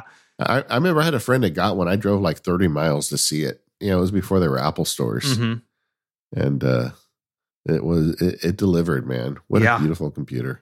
So beautiful. I mean, tragically flawed, but beautiful. Mine's right over there. I can see it, and uh, okay. I think everyone should have one.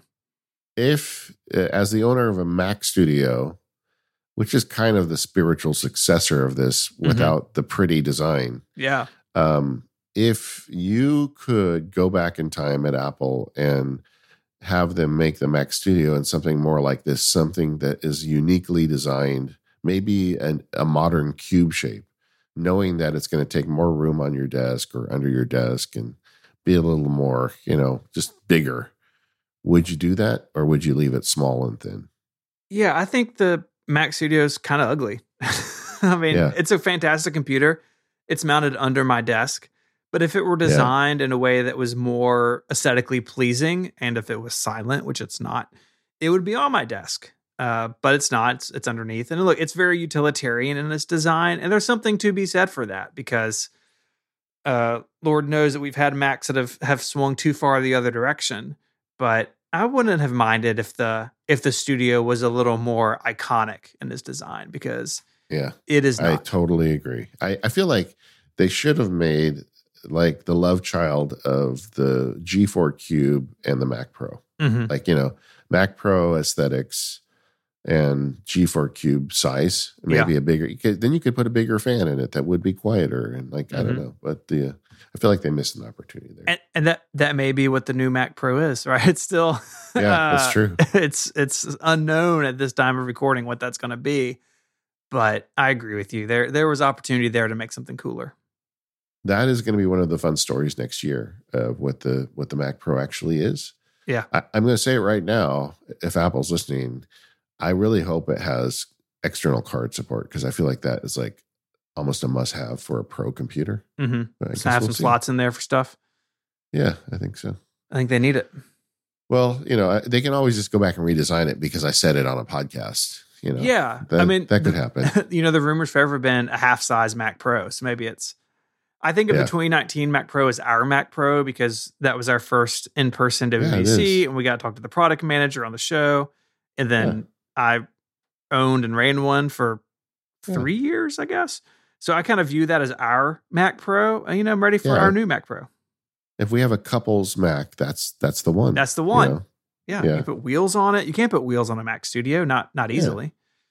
But it, like to equate it like a little pet, like, okay, well, that pet's going away, so let's get a new one together. And I agree. New Mac Pro. there, there you go. The other thing I have under the category of cool stuff you should have in your office, and it's something cool that you and I each have in our offices, is a signed and numbered Susan Kare print. Uh, Susan Kare, of course, the icon designer on the original Macintosh team. She has had an incredible career then and since. And she has a web store where she has a bunch of her, again, iconic designs where you can uh, order them as prints. She has a blanket, which I ordered as well, which is fantastic. It's on the couch in my office. Uh, Mike Hurley gave me a signed dog cow print a few years ago. And then I surprised you with one of the control panel prints, because you talked about on the show uh, a while yeah. back about like that was sort of the the thing in the original Mac interface that like you still think about and what really grabbed your attention. And it's just like a fantastic addition to uh, to anyone's workspace. And she has a whole bunch of stuff now. I haven't looked at the site in a while. A whole bunch of stuff here. And it's in her, you know, sort of that retro chunky design, but it's uh it's a really nice gift for someone who's into this Apple stuff. Yeah, that was the moment for me when I opened the control panel on the original Mac. I'm like, oh, I get mm-hmm. it. This is what they're supposed to be like, you yeah. know. Yeah, having come from, you know, basically a, you know, the um, command line. Mm-hmm. This was it, and I really appreciate that. I, I have, um, you know, once we get the wood shop rolling, we're we're still kind of cleaning stuff. But the uh, I'm going to make a, a frame, a custom frame for it. So I've got like a whole plan for this thing. Awesome. Good. I love it. Uh, but the yeah, that that's a great gift. And uh, that's a great gift to ask for for yourself if you're a Mac nerd too. And if you go to our website and, and you look at it, it's very nostalgic looking mm-hmm. at some of these icons. Yeah, a lot of great stuff. Um, well, this one was going I was going to say for later, but uh, uh, in office or um, room design stuff, something I kind of like. Um, this year, I actually do a lot of gardening. Um, I do grow bonsai, I grow orchids, but the, but those plants normally don't do that well indoors. And last year, my sister gave me a Lego bonsai tree.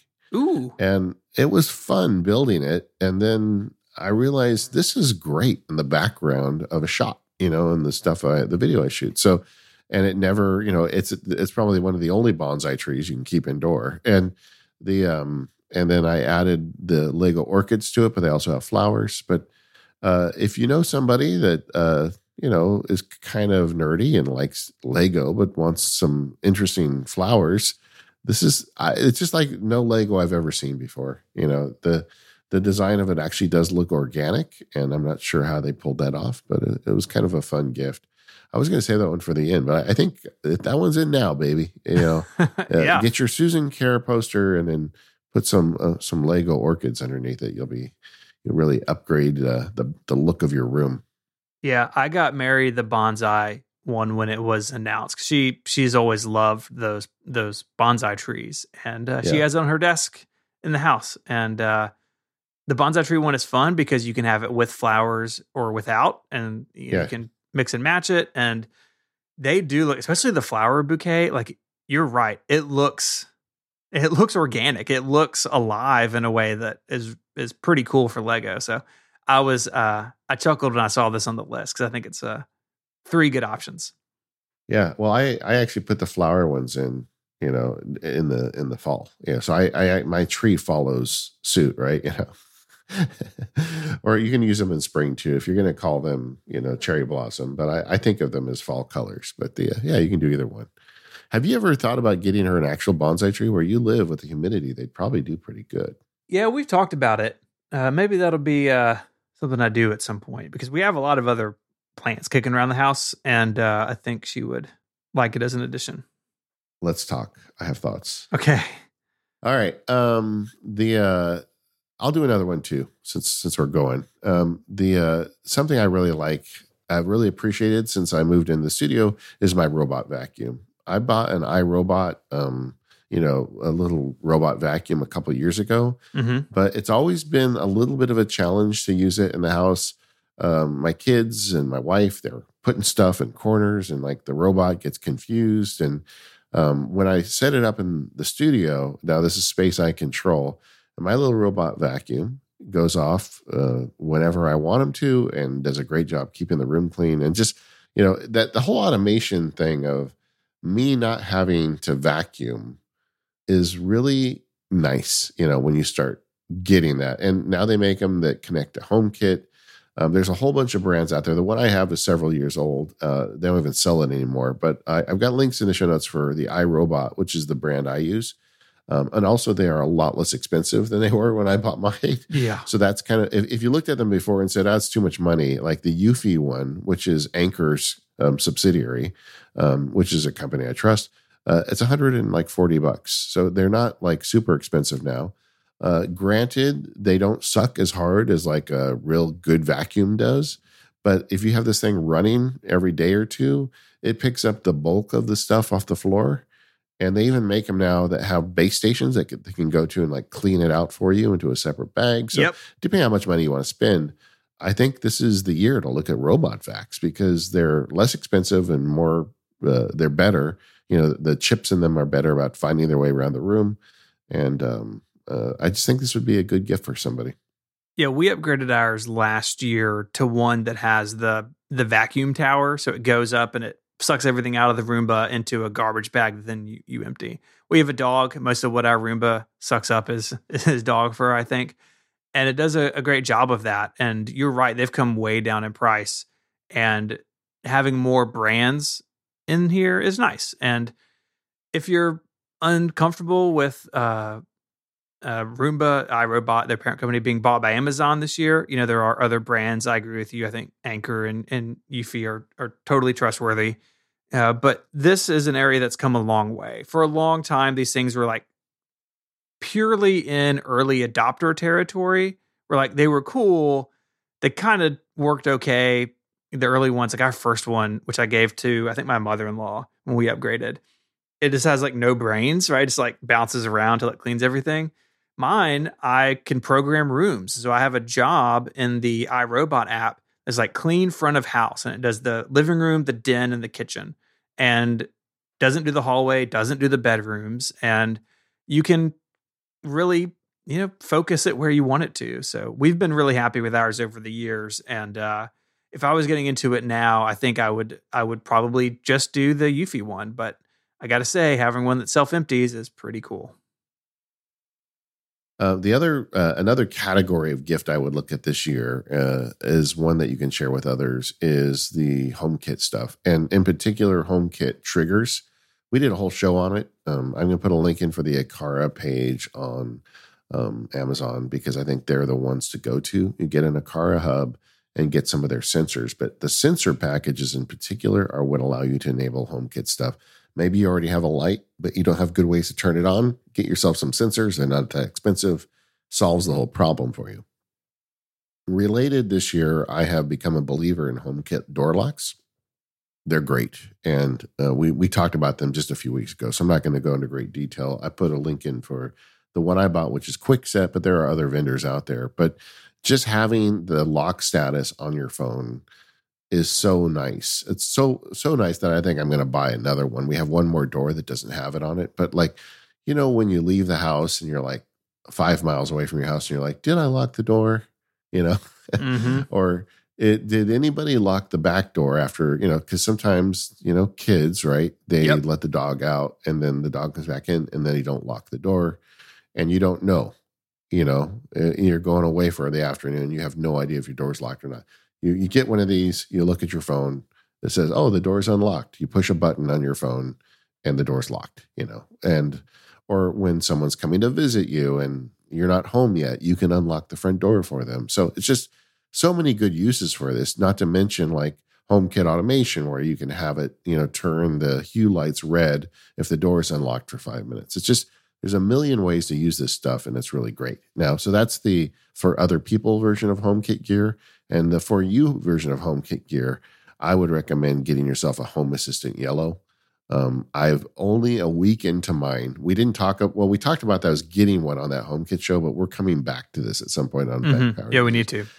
It is crazy. I mean, it just like sees everything, and it's just like next level HomeKit stuff. Um Uh, you can have multiple conditions, and it's just uh, we need to give it a show. But if you want to get super nerdy with with HomeKit stuff, this is the way to go. It is uh, you know kind of a pre-packaged uh, power up for your HomeKit stuff, and you can build your own. There's a whole bunch of stuff you can do, but this is like I love this one as the happy middle that the software is really stable. Um, you can run it on your web. It's got a, an app for your iPhone.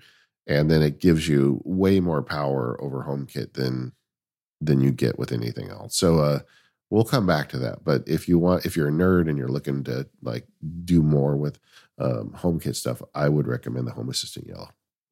I think one critical thing when it comes to smart home stuff, and we we touched on it, I think, in the HomeKit episode, but is having good wireless, right? Having yeah. Wi-Fi extended out so that camera on the garage can uh, can get on the internet, or the, you know, that your doorbell has clear, good signal. And we are both fans of Eero. Uh, they're another Amazon company, a, a former sponsor of Relay and probably N P U. Um, but I've got a slightly older Eero setup in my house. I've got, I think, four base stations now. They're all hooked up via Ethernet. You don't have to, right? Because all these things are like wireless. But um, the Eero Pro line of products is so good, and I have coverage, you know, covering the whole yard, front and back. I can be out on the sidewalk and be on Wi-Fi, no problem. And they've been just rock solid for me for years and years. Yeah. So I upgraded uh, to the Eero Pro uh, uh, Wi-Fi six standard stuff uh, about a year ago.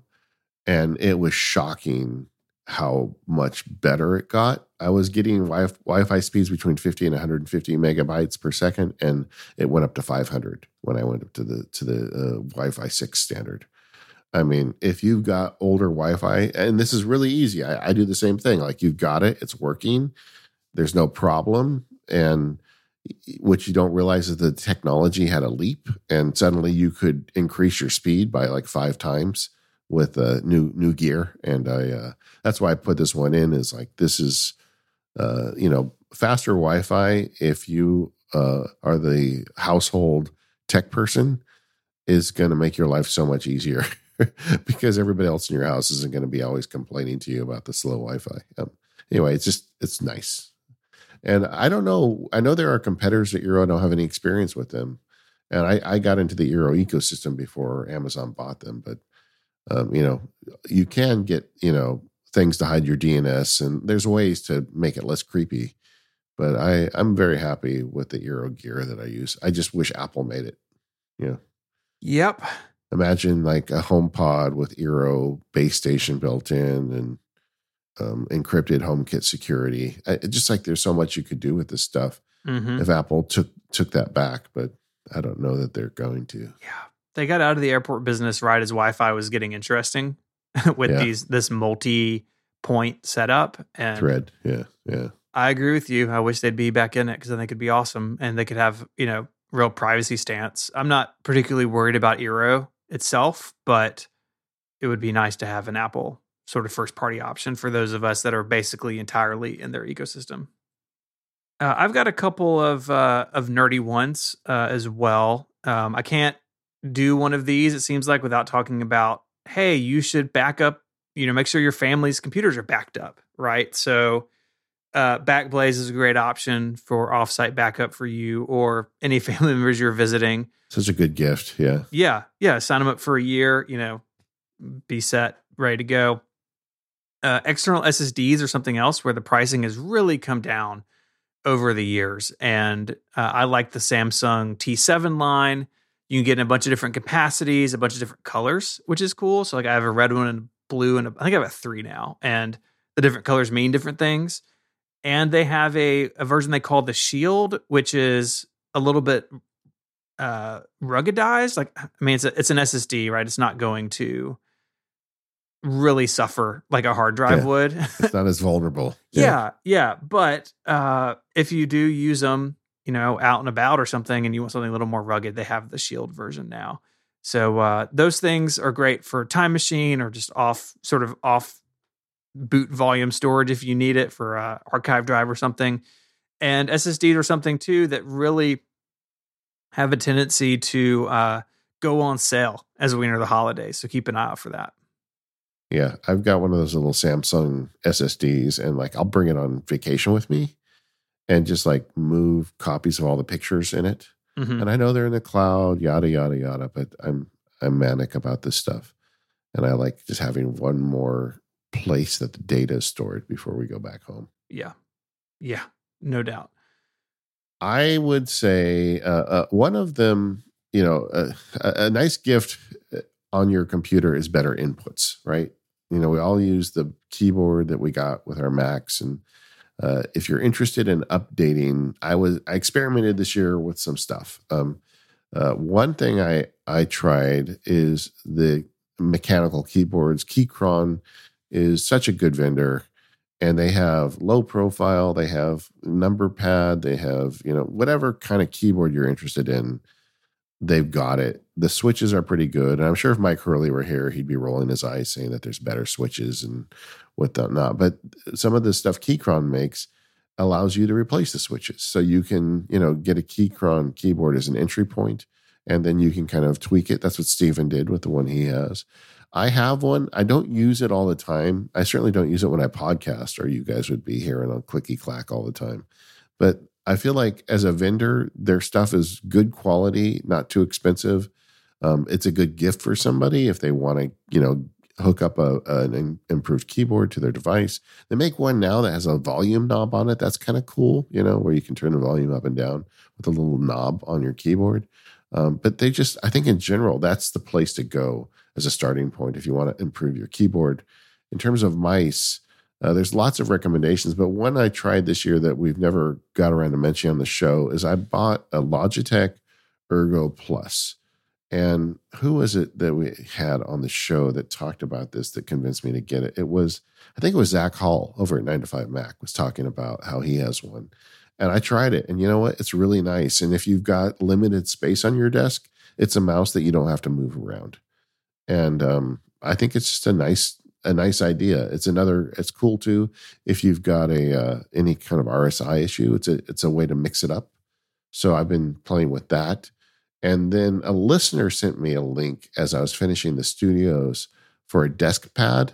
And this one is totally like nerdy, but it's um it's a it's Orbit Key is the company that makes it, which has a lot of cool like kind of desktop accessories if you like. But they made a limited edition one. It's still on sale. Oh, actually, now it says not available. Hopefully, uh, you can sign up, and the next time they they print more of these things. But it's a kind of faux leather desk pad. But I got the Obi-Wan Kenobi one. It's got a, a debossed blue lightsaber in it. It's got a little um, Jedi symbol kind of embossed on the thing. But they're really nice desk pads. If you lift them up, you can stick papers in them. It's got like two layers to it. And they've got, um, in the channel above it, which can hold a pen, they've got a little magnetized doodad you can stick in there. So if you've got cables you want to keep track of, it's it's very nice. They also make ones that are not Star Wars nerd. They're just basic desk pads. I'll put a link in the show notes. But the um, but between those three devices, you know, trying a stationary mouse, a clicky keyboard, and this, I've I've kind of had fun with my input methods. And uh, while I'm not using them all the time, the desk pad is all the time, but the uh, clicky keyboard comes and goes depending on my mood. But it's kind of fun, and uh, that's a good gift uh, that you may want to ask for as something that you would be using, you know, day in and day out. Yeah, absolutely. Desk mats are a big a big business now, and uh, I mean, we did one as a part of our Saint Jude fundraiser, even. But there's lots of options, and it's uh, it could be nice to help sort of soften up your workspace. Yeah, it's so funny how these things come back. I mean, in my dad's generation, everybody had a leather desk pad. I mean, it was like that was standard, and then they just went away for the longest time. And um, now they're adapting to digital tools uh, as opposed to analog tools, but they're still great. We've talked about wallets on and off uh, over the last several years on the gift guides and other shows, and I feel like I've slowly been moving towards the minimal wallet end game. For me, so for a long time I used a Tom Benn wallet, but uh, a friend of mine was showing me his Bellroy card sleeve. Bellroy makes a lot of nice tech and travel accessories. They use a lot of leather, very sort of nicely done. Uh, the card sleeve is their min- super slim minimal wallet. Uh, they have one that's black with an orange pull tab, so obviously that's the one that I did. And you got to make a commitment to go to a wallet this small. Uh, for me, it was no longer carrying the company debit card. That was like the last thing that got cut. Something I don't need every day, and if I travel, I can I can do something else with it. But uh, it's it's pretty great. Uh, I really tried. I really wanted to be one of those people with like the iPhone magnet wallet, either Apple's or we mentioned the Peak Design one earlier in the show, and it just never clicked for me for whatever reason. They weren't quite big enough, or I didn't like the bulk of my phone. Uh, and so this is great because it just fits in my pocket really easily, very small, carry basically everything that I need. And I think it looks really awesome. Bellroy makes really, really nice stuff. I expect to use this for a long time to come. So that's my wallet situation. And, you know, while it's kind of a personal gift, right? Um, before my Tom Benwin, I was using one that Mary gave me for like an anniversary present. But if someone is is trying to make the minimal wallet jump, this was a, this is a pretty nice way to do it. Yeah, it's a really attractive wallet. My last one is a weird one to be the last one, but just the way the show went down today, we never got to it. But I uh, I looked into upgrading audio this year in a couple ways. I think that I'm not going to talk about my podcasting microphone because this is not, you know, really what I'm talking about. I'm not. I don't. I don't want you to buy a really expensive bit of audio gear, but there's a lot of um, reasonably priced audio gear that you can use. Like if you're doing Zoom calls and you want better sound, um, I have an Audio-Technica U S B mic that I used. In fact, I recorded some stuff for Mac Power Users when I was on vacation this year because you can throw it in your bag. It's not that expensive, but it is a significant improvement over the built-in microphone on the Mac. And um, this one Daisy uses when she does Zoom calls, you know, and she always gets compliments, you know, that her audio sounds better. And uh, it has a, a, a headphone jack on it, so you can plug in and get uh, live uh, line audio in it. It's not that expensive, and it runs on U S B, and you can pack it up and throw it in your bag. It's the Audio-Technica A T R twenty-five hundred X. And um, so we'll put a, a link in, but if you want to improve your audio, this is an excellent way to do it. The other thing I did for audio this year is because um, we record a lot of audio into the phone, and I had a wireless um, solution that stopped working on me. And so I went and looking and found D J I, you know, the drone people. Yeah. They started making a wireless mic this year, and it is like a lav-based mic. You know, it's a little unit that you can magnetically attach your clothes or clip on. And then it's got a, a bass unit, and it's just so well designed. It's like, It's it feels to me almost like an Apple style design. It's got a, a battery case that it fits into, like a big, imagine a big AirPod case, right? Uh, but it's got the um, the base unit has a U S B C and a lightning cable that you can attach to it. Uh, but it also has a traditional hot shoe mount. So whether you're attaching it to a fancy camera or just plugging it into your iPhone, uh, it can do all of those things, right? And the little microphone units, it has two of them. So like, like I'm having a friend over, and I think I might make a Friends of Dave video of it for the labs. And I think I'll use these because you can record two people at the same time. Daisy and I use it for some of the Disney field guide stuff we do. Mm-hmm. Um, it's just super nice. The units have clips so you can clip it in, but they also have magnets so you can just attach them to your clothes. Um, they do take a microphone, like a lav mic if you want, and they record locally onto the device at the same time. They're sending the wireless signal back to your phone or your camera, so you get a local audio at the same time. It's just like they thought of all the problems with a wireless solution. It's not inexpensive. It's around three hundred bucks, so not everybody's going to want this. But if you do audio at home or like you like to record relatives, Um, sticking a lav mic on them or one of these little, you know, a D J I, you know, little microphones really, I think makes it super easy to get great audio. And I think it's comfortable for the people. They're not connected to a cord. And um, because there's two of them, you can actually record two people.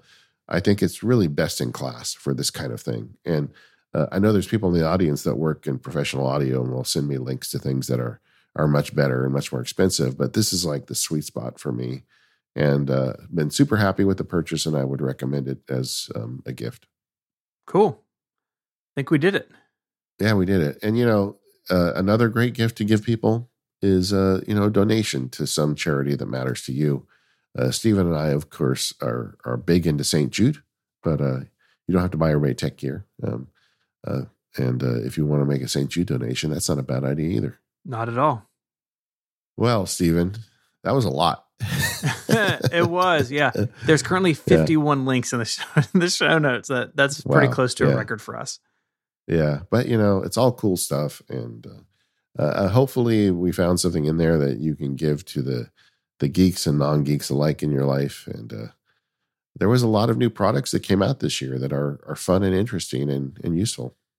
Yeah, absolutely. A lot of good stuff. And uh, curious to see what uh, what people think of us. So be sure to hit us up on the forums and let us know. Yeah. And, and honestly, if you've got ideas that we missed, forums is a good place to put them. So we are the Mac Power Users. You can find us over at relay dot f m slash M P U. We hope you all have a great Thanksgiving holiday. Maybe some of the stuff we talked about today will inspire you to give a gift or ask for a gift. Um, we want to thank our sponsors today. That's Text Expander, one Password, Clean My Mac X, and Indeed. And we'll see you next time.